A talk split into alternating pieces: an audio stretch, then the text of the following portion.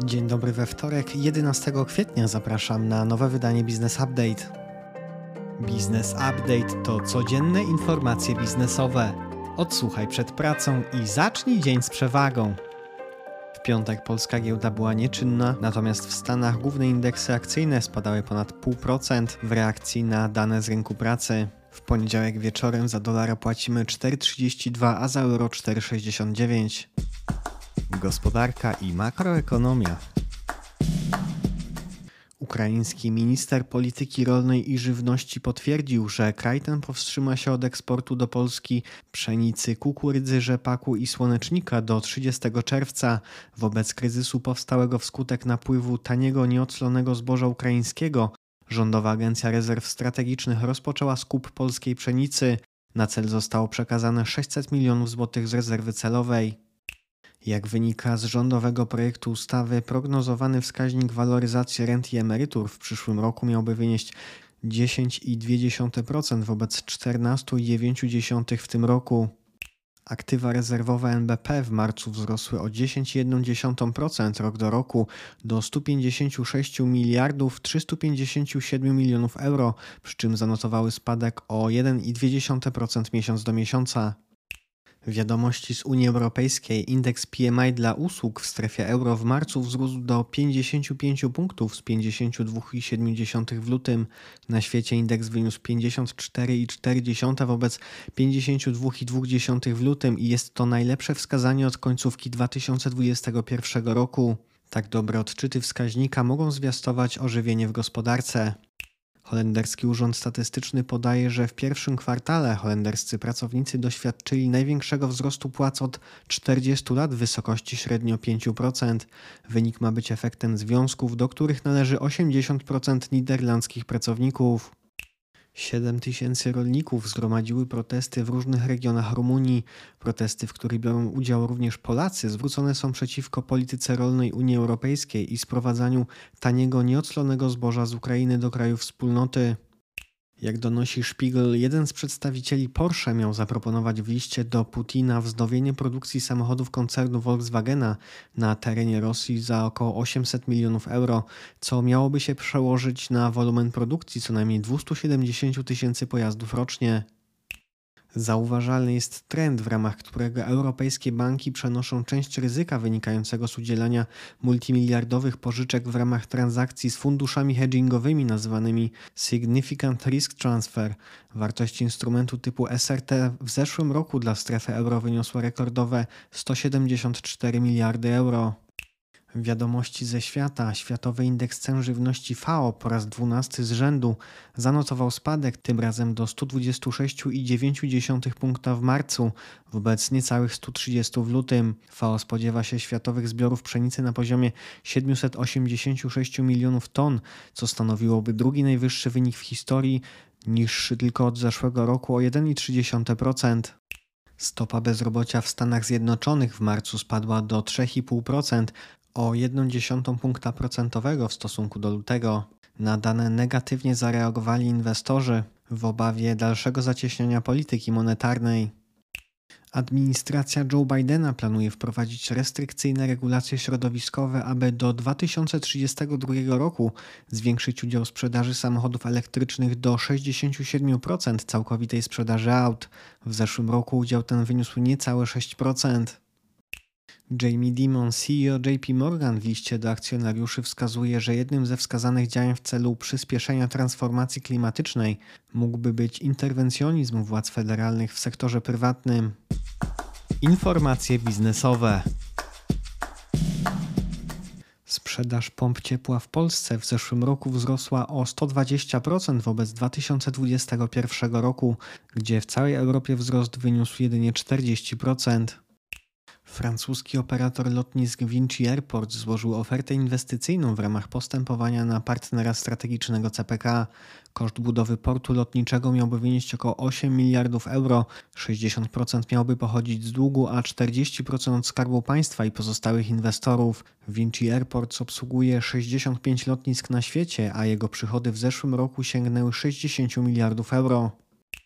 Rozbudowa warszawskiej fabryki Wedla miałaby zakończyć się w trzecim kwartale przyszłego roku, zakłada CEO.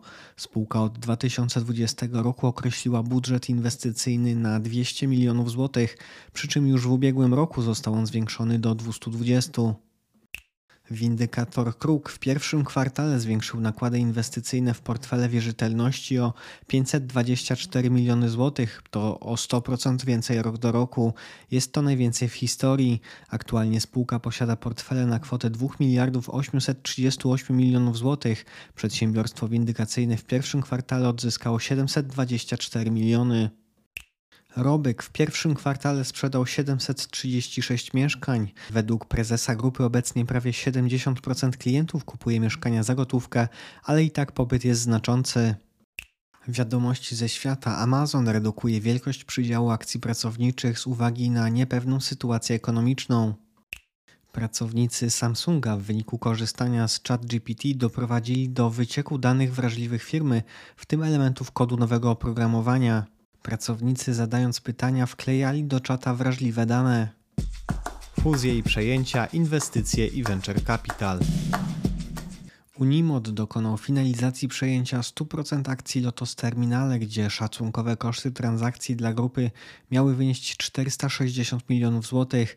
Zgodnie z zawartą umową między Unimod a PKN Orlen, polski koncern będzie mógł składować paliwo w magazynach należących do Lotos Terminale, a w wyniku transakcji przemianowanych na Unimod Terminale tym samym Orlen dopełnił realizację środków zaradczych ustalonych w ramach zgody Komisji Europejskiej na przejęcie Lotosu. Francuski gigant IT Alten czeka na zatwierdzenie przez UOKiK przejęcia gdańskiej firmy IT Solvit. Polską spółkę od 2011 roku rozwijał Leszek Pankiewicz, były zarządzający Intela w Polsce.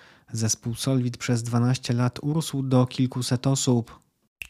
Startup Glivery powstały w 2021 roku w ramach dwóch rund inwestycyjnych. Do marca zebrał prawie 7 milionów złotych. Firma oferuje wynajem produktów AGD RTV, a do jej partnerów właśnie dołączył Media Expert. Rio Asi, fundusz należący do Rafała Brzoski, dokonał pierwszej transakcji zakupu 51% udziałów w firmie Party Deco, której działalność skupia się na zaopatrywaniu w ozdoby imprezy okolicznościowe. W zeszłym roku spółka miała 160 milionów złotych przychodów, przy czym 70% pochodziło z rynków zagranicznych. Wiadomości z Unii Europejskiej niemiecki podmiot sektora energetycznego Hopeke rozważa wprowadzenie na giełdę Intilion zajmującego się rozwiązaniami w energetyce powiązanymi z litem. Szacunkowa wartość IPO mogłaby wynieść 350 milionów euro. Wiadomości ze świata.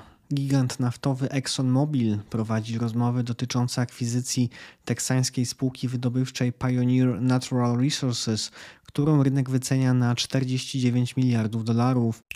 Morgan Stanley uzyskał zezwolenie chińskich regulatorów na rozpoczęcie prowadzenia działalności związanej z instrumentami pochodnymi na terytorium Chińskiej Republiki Ludowej. Prawo i podatki. Zgodnie z nowelizacją kodeksu pracy dostosowującą przepisy do wymagań unijnych, obowiązki pracodawcy w zakresie uzasadniania wypowiadania umów na czas nieokreślony i określony mają zostać zrównane.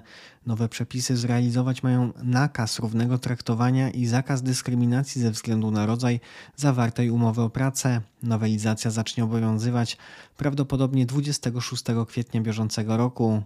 Sąd Najwyższy oddalił skargę nadzwyczajną dotyczącą kredytu frankowego i orzekł, że ochrona konsumenta nie może mieć charakteru nieograniczonego. Sąd podkreślił, że sam fakt przysługującego stronie statusu konsumenta nie oznacza, że w jej sprawie nie może zapaść niekorzystne rozstrzygnięcie. Solidarna Polska poinformowała o planie przygotowania tzw. Tak ustawy antyrobakowej.